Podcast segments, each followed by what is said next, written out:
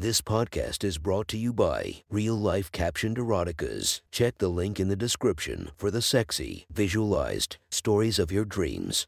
The next story is posted by user Riley Blackstone from r slash erotica. The title of this post is They Came for Me Again. Sit back and enjoy the story. They came for me again. After the first time, I told myself I would be ready, I was wrong. I was in the shower, rinsing the shampoo from my hair when the lights went dark. My first thought was the bulb had died. Quickly, I finished rinsing off and reached out, fumbling in the dark for a towel. A hand grabbed my wrist. The fingers were like iron. I tried to pull away, but it was too late. The sharp prick of a needle jabbing me in the arm was the last thing I felt before darkness took me. I awoke, unable to move. As my head cleared, I realized I was on my knees, my body bent forward until my forehead rested on the ground. My head was still swimming from whatever was in the needle. I didn't realize I was naked until the sharp sting of a slap on my bare ass cleared the mental fog. Only when I tried to cry out in shock did I realize my mouth was filled with a rubber gag, the ball effectively muffling my cry of shock. My left ass cheek was still singing when I heard the whistling sound of the paddle. I tried to clench up before the impact, but it made no difference. My entire ass burned from the impacts. For slaps followed in quick succession, to more on each cheek. I fisted my chained hands, refusing to cry as the slaps came. I tried to move my head, looking around for my captor only to realize I was blindfolded. Suddenly, I felt hands rubbing lube between my legs. The realization that my secured legs were spread apart took me by surprise. My captor has free ass to my pussy and my ass. I could feel the thin rubber of the gloves as the warming lube was spread liberally inside the lips of my pussy. The fingers teased over my clit, drawing out a moan of pleasure against my will. The hum of a vibrator filled the air moments before I felt the head of a magic wand pressing against me. The creation sent waves of pleasure coursing through my body as I felt the first orgasm already starting to build.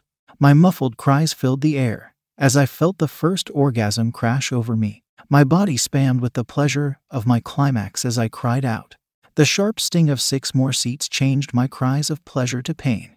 The vibrator between my legs bummed louder as the power was turned up.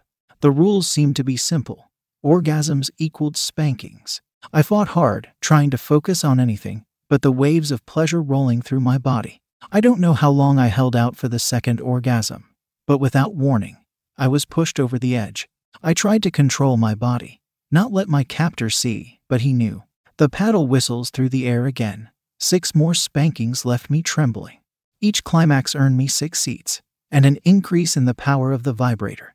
The third and fourth orgasms were almost back to back, the slaps from the one barely finished before the next orgasm hit, earning me six additional swats. I willed myself not to come for at least five minutes between numbers four and five. When the final orgasm tore through my body, I cried out in dread of the slaps to follow. To my surprise, they didn't come. My body writhed with pleasure as the orgasm continued. My cries of pleasure filled the room as I was allowed to orgasm without punishment. The vibrator switched off, leaving me panting around the gag as I tried to catch my breath. I felt my captor removing the vibrator as my body continued to tremble with aftershocks of pleasure. Before I recovered, I felt myself being stretched as lubed up beads were shoved into my ass. Each bead was slightly larger, stretching me further as they were pushed in. After five beads, my captor walked around the table to my head. I felt hands on the back of my head, removing the gag. Grabbing my by the hair, my captor lifted my head.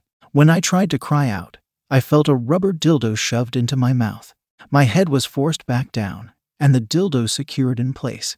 I could move my head up and down the shaft enough to keep from choking, but not enough to pull my mouth entirely off. My captor moved back around me until I felt delicate fingers tickling my feet. I squealed around the shaft in my mouth. As I tried to kick out, I couldn't stand my feet being tickled. I felt fingers entwined in my hair as my head was forced to move up and down the fake cock in my mouth. When the tickling resumed, I realized that I had not one, but two captors. The captor at my feet continued to tickle my bare feet as I was forced to take the dildo in my mouth. The hands on my feet ticked their way up my legs, to the back of my knees, then to my thighs. I squirmed and tried to pull away, but aside from my head, I securely bound. The hands left my legs, one slipping to fingers into my still lubed pussy, the other lightly tugging in the beads in my ass.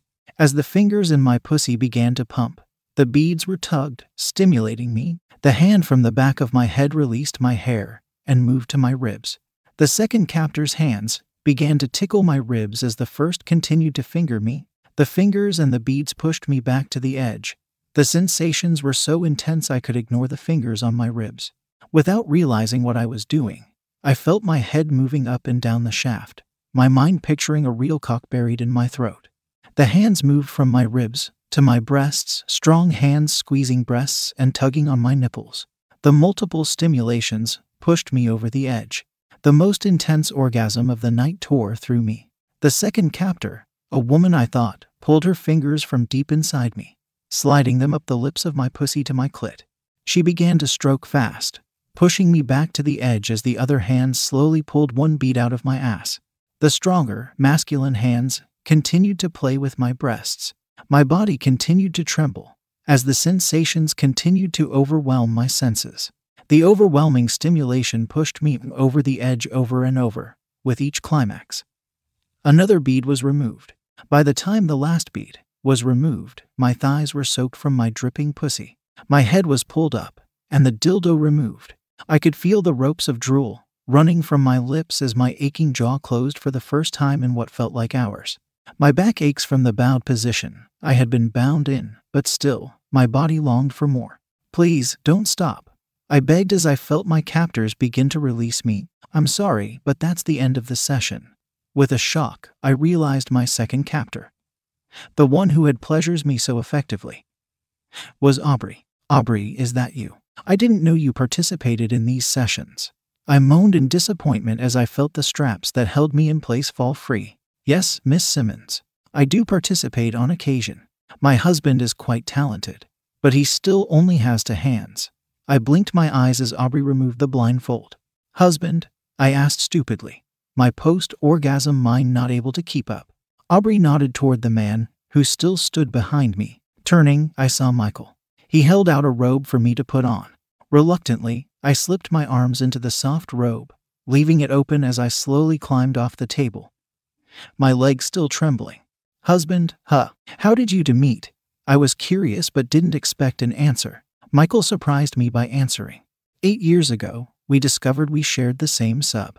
Katie, our sub, was adventurous. One day she invited us both over and asked us both to have our way with her. We married six months later and took Katie on our honeymoon with us. Michael's voice was deep enough to make the glass of water he was offering tremble in his hand. It was the first time he had spoken, and much like his appearance, it was a sharp contrast to Aubrey's mousy voice. I looked at her, expecting Audrey to laugh and tell me it was a joke. With a nod and smile, Aubrey confirmed that everything Michael had said was true. I grinned, imagining the couple fighting for who would be the dominant one. Or maybe they always just brought Katie in to be their submissive. Or perhaps they just found people like me who craved to domination. Aubrey and Michael cleaned up the restraints then began walking towards the door. On an impulse, I reached out and grabbed Aubrey's hand, pulling her in and kissing her on the lips. She let out a squeak of surprise, then returned the kiss, her tongue slipping into my mouth. I would love to see what you guys can do without blindfolds and surprise visits. Aubrey smiled and looked over at Michael. He smiled and nodded before Aubrey turned back to face me. Miss Simmons, Natalie, I believe I speak for both my husband and myself when I say it would be our genuine pleasure. Aubrey and her husband walked out of my house. My pussy throbbed in anticipation of our next meeting. I had a feeling it would be intense.